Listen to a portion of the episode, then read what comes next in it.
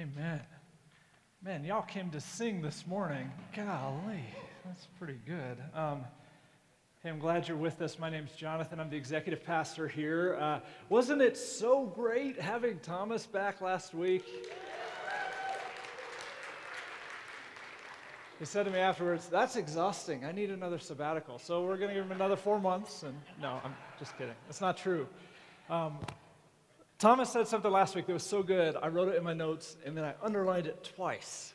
Uh, and I don't know if you remember this, but it was just like a, a little comment that he made. But man, I thought, gosh, that's, that's profound. He said this Identity answers the question, Who am I? But dignity answers the question, What am I worth? And I always love to remind you of this. Uh, what we believe about every person, about their dignity on earth, is that they were created in the image of God, and nothing done against them, nothing that they do, could ever obscure the fact that they bear the image of God no matter what, and that they are deeply loved by God. And that gives every person enormous worth, enormous value, and enormous dignity. And I just want to remind you that right up front this morning that you are worth a ton. You're worth so much, and I'm glad you're here with us. Uh, we've been in this series in the book of Exodus all month, and we're calling it a journey from slavery to home. And we're looking at these kind of dual realities of slavery. That there is this external slavery, which is what the people of God experienced. It's uh, where there's oppression and there's exploitation and all that sort of stuff. But there's also this internal reality of slavery, this thing that we all carry around with us, no matter what the external reality is. It's the, it's the bondage that we have to sin and to brokenness. And when God sees slavery of any kind, he moves towards it.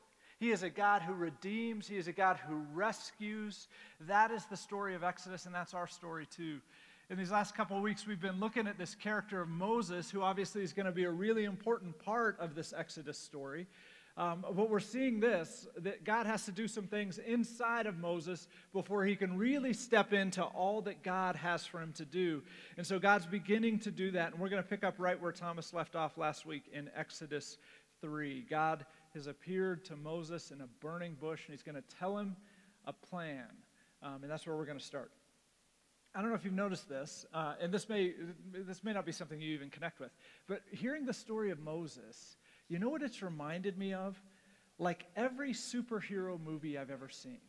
Um, it's a superhero origin story. I don't know if you know what that is, but if you watch superhero movies, you know they, they follow the same narrative structure. And this is like a old, very old narrative structure. And it's the story of Moses. It follows that same structure too. And it basically goes like this Moses comes from nothing into power. He steps into a problem to fix it. And then this is important he fails at fixing it. So he goes into exile. And then circumstances are going to bring him back around to the same problem, this time with a new approach to it, and he's going to have some success.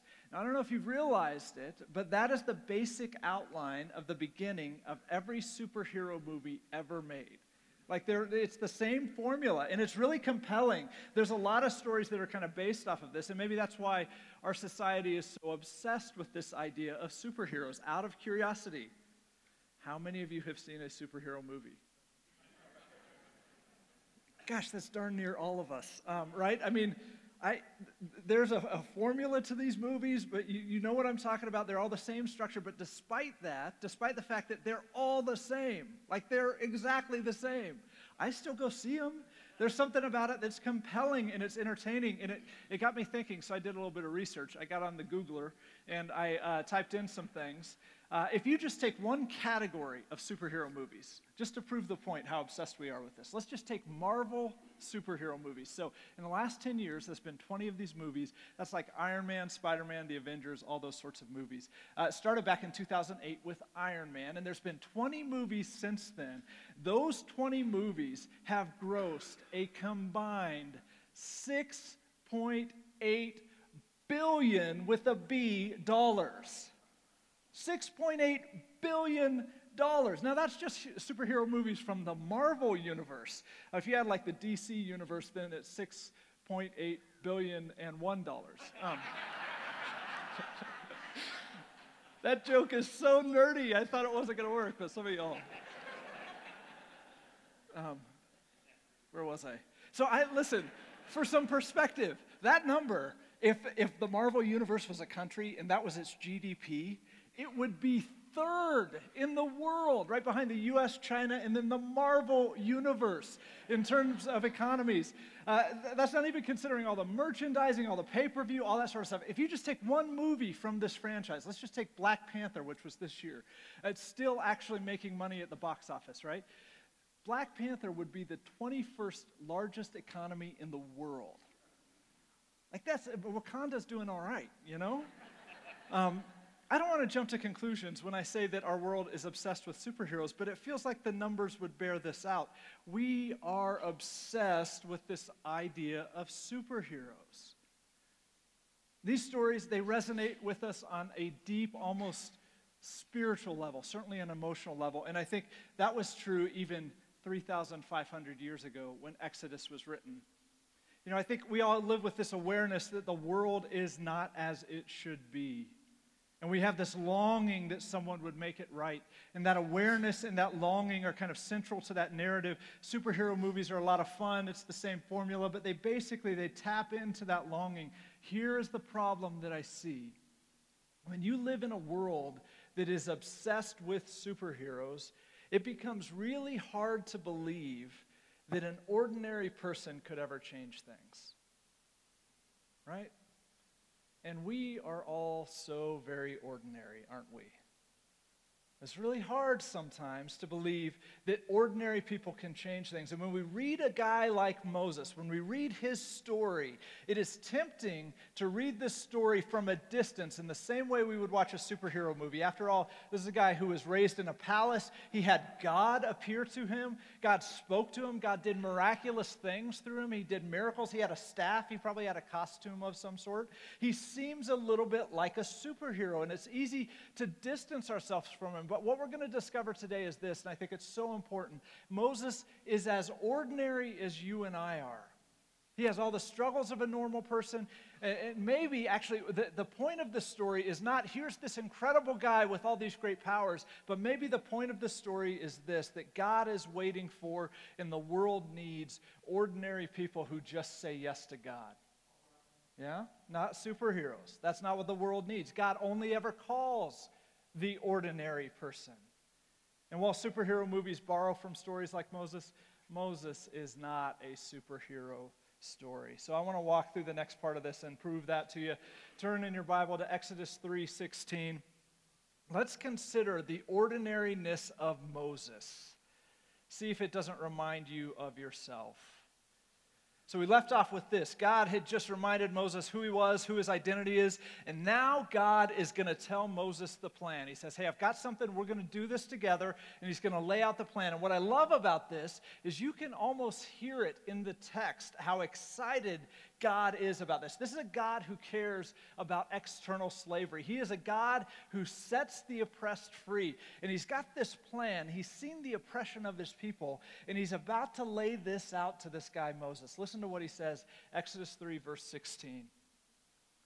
Go, assemble the elders of Israel, and say to them, The Lord, the God of your fathers, God of Abraham, Isaac, and Jacob, appeared to me and said, I have watched over you and have seen what has been done to you in Egypt, and I have promised to bring you up out of your misery in Egypt into the land of the Canaanites, Hittites, Amorites, Perizzites, Hivites, and Jebusites, a land flowing with milk and honey. So, this is what God does. He rescues and He redeems. And you can hear the excitement. It's like as if God has just been dying to tell someone, like He's been seeing this whole drama unfold. And it's like He's leaning over the edge of heaven. And He's like, Moses, Moses, come here. Listen to what we're going to do. You won't believe what we're going to do. And He's got this guy, and He's listening to him, and He says, Let me tell you. Look at verse 18. The elders of Israel will listen to you. Then you and the elders are to go to, ki- to the king of Egypt and say to him, The Lord, the God of the Hebrews, has met with us. Let us take a three day journey into the wilderness to offer sacrifices to the Lord. But I know the king of Egypt will not let you go unless a mighty hand compels him. So I'll stretch out my hand and strike the Egyptians with all the wonders that I will perform among them. After that, he'll let you go. That's the plan. Sounds pretty cool, right? I mean, it sounds great. And then not only that, he's like, as if that's not good enough, y'all are out of slavery. Guess what else I'm going to do?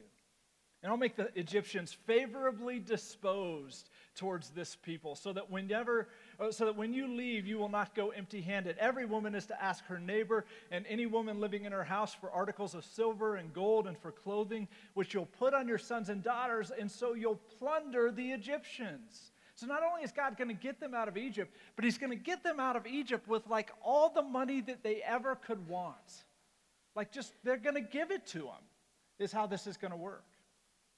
Now, we'll get to Moses in just a second. I, I, just want to pause and observe something here about God.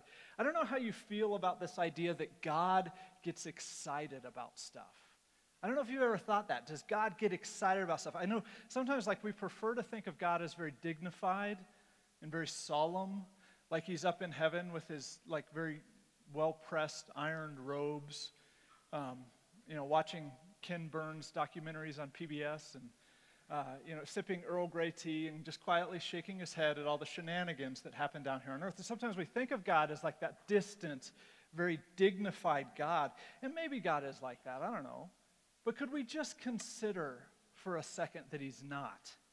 Could we just consider and consider the implications that God does, in fact, get excited about stuff on this earth? That the Trinitarian God we serve, Father, Son, Holy Spirit, that he is actually a God full of divine energy and passion. And if Jesus is the face of God, then we would have to consider that God is, in fact, eager and he is excitable. He's a God who marvels at things, who is impressed by things. He gets fired up about things, and nothing thrills his heart more than this idea of redemption and rescue of people.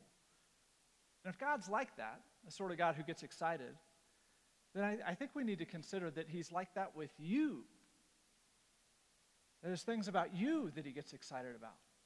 And that this picture of God like leaning over the edge of heaven saying, Moses, Moses, guess what we're going to do today? That maybe that picture applies to you and that he's leaning over the edge of heaven looking at you.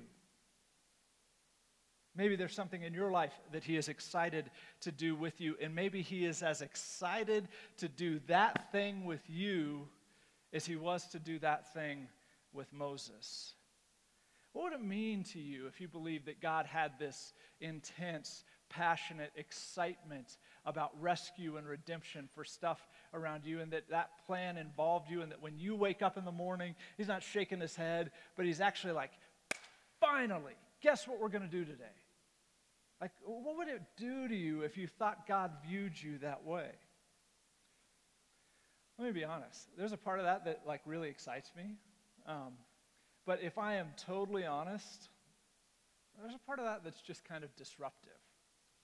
There's a part of this idea of God having an eagerness and an excitement to involve me in his plans that honestly, it just feels like a lot of work sometimes. You know? Sometimes I just, I'd rather have the stuffy God up in heaven sipping tea and not really fired up about anything. And I, you know, I don't think I'm alone in that. I'm, I, I bet you felt that. I think we all feel that at times. And here's the thing Moses, just like us ordinary people, he felt that exact same thing. Look at Exodus 4. God's, he's laid out this amazing plan. Really, all Moses has to do, this is all God asks of him, is just show up, right? Just show up, do what I tell you to do, just show up, believe it, show up. But instead of that, what Moses does is he hits God with three excuses. Three reasons why hey, this is never going to work. I don't think we should do it. Look at how he responds. Exodus 4, verse 1.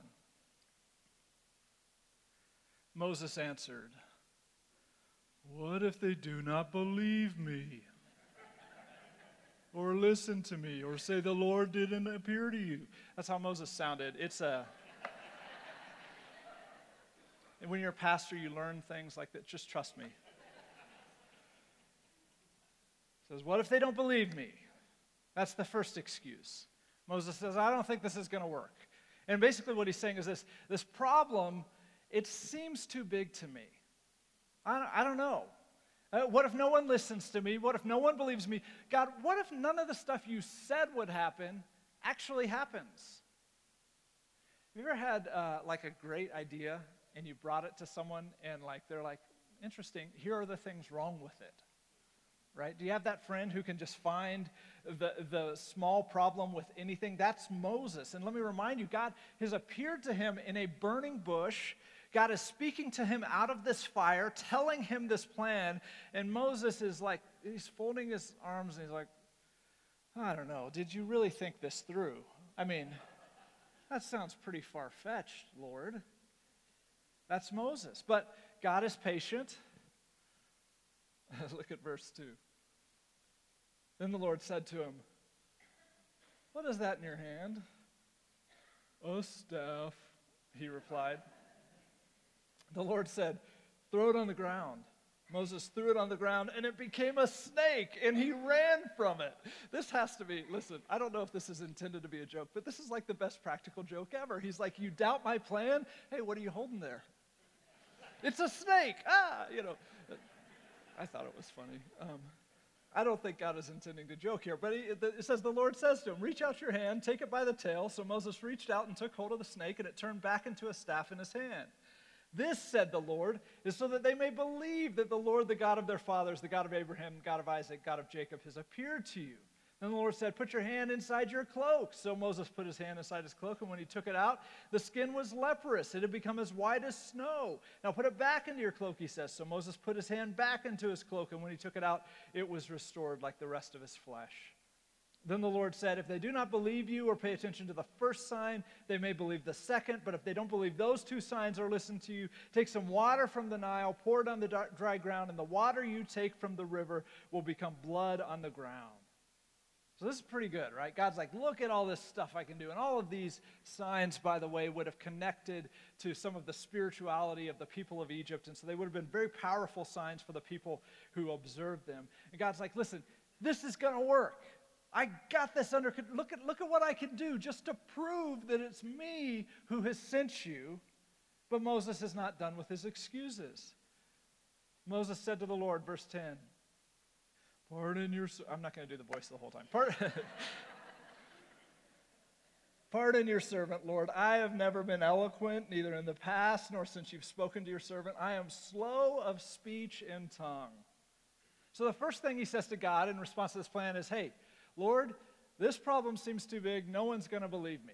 And God says, Well, here's what we'll do. Moses says, Okay, but what about this? I am too small to pull this thing off, is his second excuse. I don't talk so good, and you need someone who talks really good. That's not me. Maybe you should find someone more equipped to do this. I love how God responds. Verse 11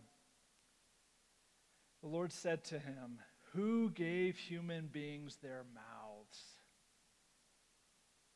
Who makes them deaf or mute? Who gives them sight or makes them blind? Is it not I, the Lord? Now go. I will help you speak and will teach you what to say. God says to Moses, Listen, I gave you your mouth. I made it. I invented the power of speech. I invented listening. So don't tell the God who created you what you're capable of. Is what God says to Moses. He says, I made every part of you and I made it for a reason, so let's go. But Moses is not done. He's still not convinced, and he pulls out this last excuse, which honestly, I think I, really think probably this is the real issue for Moses. I think those other two things, like maybe he meant them, he had those fears, but I, I really think it boiled down to what he is about to say here in verse 13. But Moses said, Pardon your servant, Lord. Please send someone else. He says, Listen, God, here's the thing. I, I don't want to. I, I, just, I just don't. I, well, how about this? Why don't I keep doing the things that I want to do and you can go be God somewhere else? I just don't want to. Find someone else. I don't want to get sucked into your plan of rescue and redemption of these people. I just, I just don't want to. Verse 14. Then the Lord's anger burned against Moses, and he said, What about your brother Aaron, the Levite? I know he can speak well. He's already on his way to meet you. He'll be glad to see you. You shall speak to him and put words in his mouth. I'll help both of you speak and teach you what to do. He'll speak to the people for you, and it'll, it'll be as if uh, he were your mouth and as if you were God to him. But take this staff in your hand so you can perform the signs with it. You know, this story, it kind of makes me sad for God, right? I mean, he, he, here's God, and he's like really excited. He sees this problem. He's like, I'm going to fix this. I've got all the power. I, listen, I'm going to make this thing right. And he finds this ordinary person. he's like, Moses, guess what? I want to use you to do this amazing thing. Come on, it's going to be great. And by the end of the story, God is like, fine, fine. If I talk your brother into going with you, will you just go do it? And it's sad. It's sad that God has done all this. He miraculously appeared to Moses. He's thought through this whole plan. He did miracles to Moses and through him. And now he's just like, I, I don't know. If your brother goes, will you go? Um, it, it, reminds me of uh, comedian Dana Carvey. He tells the story about he took his family, including his teenage son, on a European vacation to Rome um, and he's like standing at the Colosseum and geeking out on history. It's like 2,000 years of human history. They're standing on another continent, and his teenage son walks up to him and goes, So, uh, is this all we're going to do today?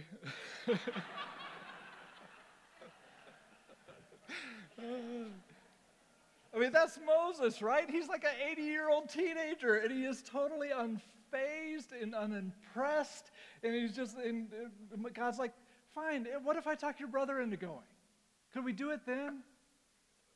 And I wonder, I wonder how many times God has this experience where the excitement of a God who rescues and redeems collides with the wet blanket of human excuses.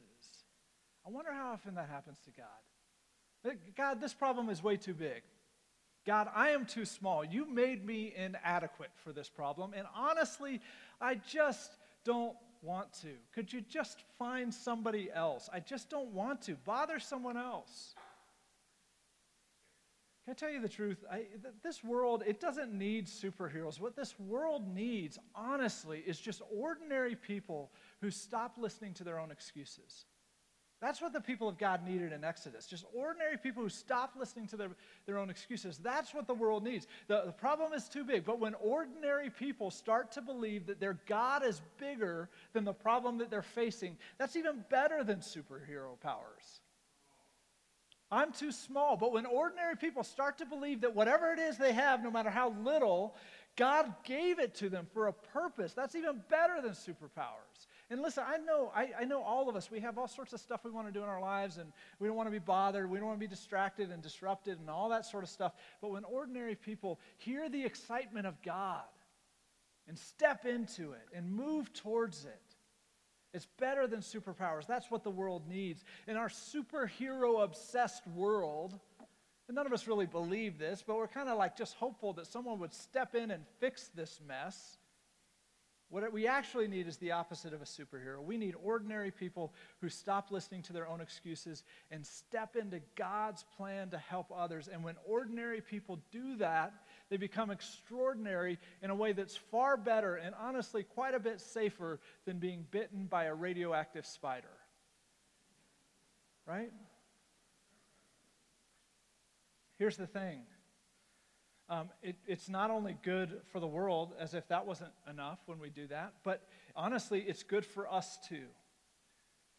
Let me share with you kind of the collective wisdom of all of the leaders of this church. This is the stuff that we believe, that we talk about behind closed doors. This is where we're going as a church. This is the stuff that we desperately want us all to be on the same page about and to believe and to embrace. And it's simply this serving is central to discipleship. That's where we're going. Serving is central to discipleship.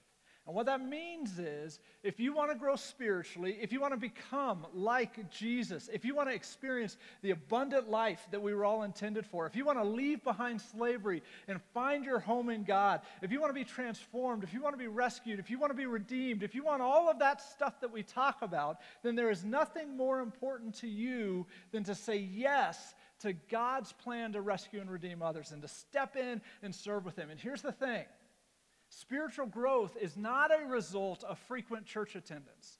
It's not like the more services you go to, the more spiritually mature you get. That's not how it works. It's not even the result of like reading your Bible all the time. And don't freak out. Stay with me. It's not even the result of reading your Bible. I know horrible people, like miserable people, who are mean to everyone, and they don't skip a daily devotion. Right? Like, think about this Satan has been reading the Bible for thousands of years. He knows it far better than you and I ever will by the time we die. I'm not saying don't read your Bible. Read your Bible, please. Read your Bible. It's important to read your Bible. You should study the Bible, but it is not studying the Bible that makes us like Jesus. It is acting like Jesus that makes us like Jesus. It is living like he lived that makes us like Jesus. That was his plan for his disciples, and that is his plan for us. This is true. Most of us know way more about Jesus than we will ever successfully live out in our lives, right? I, I, passed that point years ago. I just, I know more about the guy than I could ever implement in my life. And yet we just, I, I don't know about you, I just chase more. It's like more info, more theology, more facts. And there's this shift that happens when we say, listen, I'm going to stop trying to acquire knowledge about Jesus and I'm going to focus on living out the knowledge that I already have. And it doesn't mean you have to stop acquiring knowledge, but there's a shift in focus that says, I am going to focus on living out the knowledge that I already had. And that, here's the thing all of us know stuff about Jesus that we could live out. And the stuff that I know about Jesus, I've forgotten stuff about Jesus that I need to be living out and I'm not. And there's a shift that happens when we start acting like Him. And uh, more than anything else, what will determine the trajectory of our spiritual lives is when we allow that to be the organizing truth in our lives and service becomes central to our discipleship process. I'm going to get involved in what I know God is doing on the earth. When that becomes what our life is about, something extraordinary happens in us.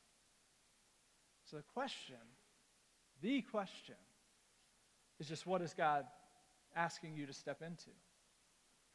When God leans over the edge of heaven and says, Hey, guess what we're going to do today? What's he excited about? What are those things he wants to involve you in?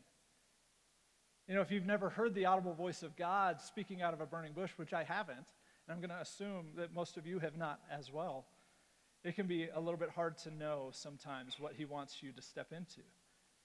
Let me tell you what I've learned from this church. I've been here for quite a long time. Um, and I've, I've watched you people, and I've learned a lot from you people. There are so many people at Pulpit Rock Church who they just, day in, day out, they step into acts of service, stepping into God's plan with others. Uh, this church, honestly, like no other church I know, this church serves, which I love. And I think, honestly, that's why uh, there, there's a lot of spiritual health at this place. Um, People don't listen to their excuses. That's inspiring. But here's what I've learned watching you people there are burning bushes everywhere. There are burning bushes everywhere. You just have to notice them. I think sometimes we, I know I, I do this, we become passive and we kind of have this posture with God hey, Lord, let me know if you need me. Um, hey, give me a sign, send me a burning bush if you need me. But I, I really think that mindset is just an elaborate excuse in my heart. I think what God would say to us is, I've already let everyone know. I don't know how much clearer I can make it. Now, I, I could prove this to you biblically. There's not a lot of time for that, so just trust me on this. The reality is this the burning bush that Moses saw, God has put that burning bush inside the heart of every believer. It is always with us. That's why when the Holy Spirit descends on the church in Acts, what is it that appears above their heads? a tongue of fire. There's a flame that appears above their head. The Holy Spirit inside of us allows every moment for us to be a burning bush moment. We just need to look around and ask, God, what do you want to redeem and rescue around me today? God, what would the world look like around me if you reigned through Jesus Christ, your Son, today? And that is a question that every believer can answer, that He has given us the insight to answer that. We just have to overcome our excuses and step into it. So the other day, my son Truman, um, he's 12, he was playing Xbox Live, which is like you play with your friend who's at another house, and there's like a headset where you talk to each other and you play a video game. Um, so he's playing with his friend, and he, his friend, there was a few things he said, and he, he started to suspect that his friend was really upset, really struggling. But you're playing a video game, so you, it's hard to tell. But uh, he, they finished playing, and he texts his friend, And then he called him and he talks to him for a while. Come to find out, his friend has been experiencing some pretty intense bullying at his new school.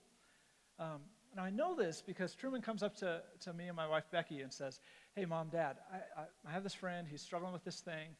I would love to just have him over to spend the night because he just seems so unhappy. And I want to try to cheer him up. He's struggling. I'm sad for him. Can I do that? And so, of course, as a parent, you're like, Yes, of course. How can we make this happen? So we, we have him over. We make sure it's big fun. Truman is 12. Now, I know this. He would not describe what, uh, th- this story in the same way that I am about to describe it. He wouldn't use any of this language, but this is what he did. He looked around and he felt in his soul the awareness that the world was not as it should be. He just intuitively knew that. That when God's kingdom comes on earth as it is in heaven, sixth graders are not going to be made fun of for things they cannot control about themselves. True? And he saw that and he recognized it. And he stepped into it. And he said, Hey, if, if this happens, at the very least, they should have a safe place where they can be encouraged, where they can have fun, where they could ha- be helped to feel normal again. Now, that's absolutely something God is eager and excited to do on earth. But what blows me away about that story is he's playing Xbox and he saw a burning bush. It was in his friend's struggle. And what he didn't do was this he didn't see his friend struggling and say, Lord, if you want me to step into this, send me a sign. Right? The struggle that he saw was the sign. The struggle was the burning bush for him. That is the burning bush for us. We just need to set aside our excuses in that moment and act. Let me tell you about another group doing this. Um, this is something I've been watching for about a year, and it's extraordinary. It blows my mind. It's ordinary people who are just looking around and saying yes. We said uh, some stuff about Care Portal last week. You'll notice on your seats there's cards about Care Portal, and if you go out those doors, there's a table where you can sign up for Care Portal. It is a very simple thing. If you have a willingness to help and an email address, then you can sign up for this and you will get in your inbox specific needs for real families in Colorado Springs who are in trouble and just need a little bit of help. And over the last year, we've had about 60 people doing this. Um, 60 just totally ordinary people looking around, thinking, hey, God, uh, you're sending burning bushes all the time. Well, what do you want to redeem and rescue today? And do you want to know what they've done in that time? This, this blows me away. They, so we filled 130 requests in about a year, helping over 260 children and the donated resources in terms of dollars and resources that have been donated to these families totals $88,000. $88,000 in a year. I've met these people. None of them have capes that I know of. They don't wear masks. I don't know that they would look particularly good in tights. That's judgy. I don't know that. They, maybe they would. I, my point is, they're not superheroes, right? They've never seen a literal burning bush with the voice of God talking out of it, saying, Help this needy family. They're just ordinary people who looked around and they saw a struggle and they recognized it as a burning bush moment. It was their burning bush, so they set aside their excuses and they got involved. I know you have excuses. I do too. The problems are really big. We are really small. And most of the time, I just don't want to. It's really easy to channel the voice of Moses, and I'm, I'm beating him up today. Moses is going to get it, like he's going to turn the corner here, but he's going to struggle with overcoming these excuses in his life for the rest of his life. And we do too. Hear me when I say this to you. You are exactly what God had in mind when he created you. And I want you to, I want you to picture this. Picture God leaning over the edge of heaven, leaning into your life with that same sort of excitement and that same sort of passion, and He is just dreaming of the day that you will say yes to His ideas. And He's saying, Oh, you're up? Oh, good. I've got some stuff that I thought we could do today. And His favorite thing is when you say, Oh, okay, let's go do that, Lord. Could you believe that no matter how big the problem seems, that God is in fact bigger? Could you believe that you see the problems in this world? That, that, that because God has revealed them, that that is the burning bush moment for you? Could you believe that you have a mouth and God gave you that mouth for a reason? Could you believe that if God wanted superheroes, if God wanted there to be certain humans with special abilities that are better than the rest of us, He could have made that. He's capable. If He wanted superheroes, He could have made them, but instead He made you. And all He's ever wanted was ordinary people who say yes. Could you believe that the life you in fact want is on the other side of saying yes to getting involved, helping others? Listen, I, I've spent so many years spinning my wheels in my spiritual life before I realized this. There is no growth apart from service. There just isn't. Jesus didn't live that way. There's no growth apart from service. You become like Jesus by acting like Jesus, not by learning about him. I promise you, he's shown you things that you can act on. So picture this picture God leaning over the edge of heaven, excited to find an ordinary person just like you. Now, what are you going to do with him today? Let's pray. God, it's overwhelming sometimes to think about your passion to work with us your passion to involve us in, in your rescue and your redemption of this place, of every corner of this world. It overwhelms our hearts sometimes, but God, we trust that even that you see.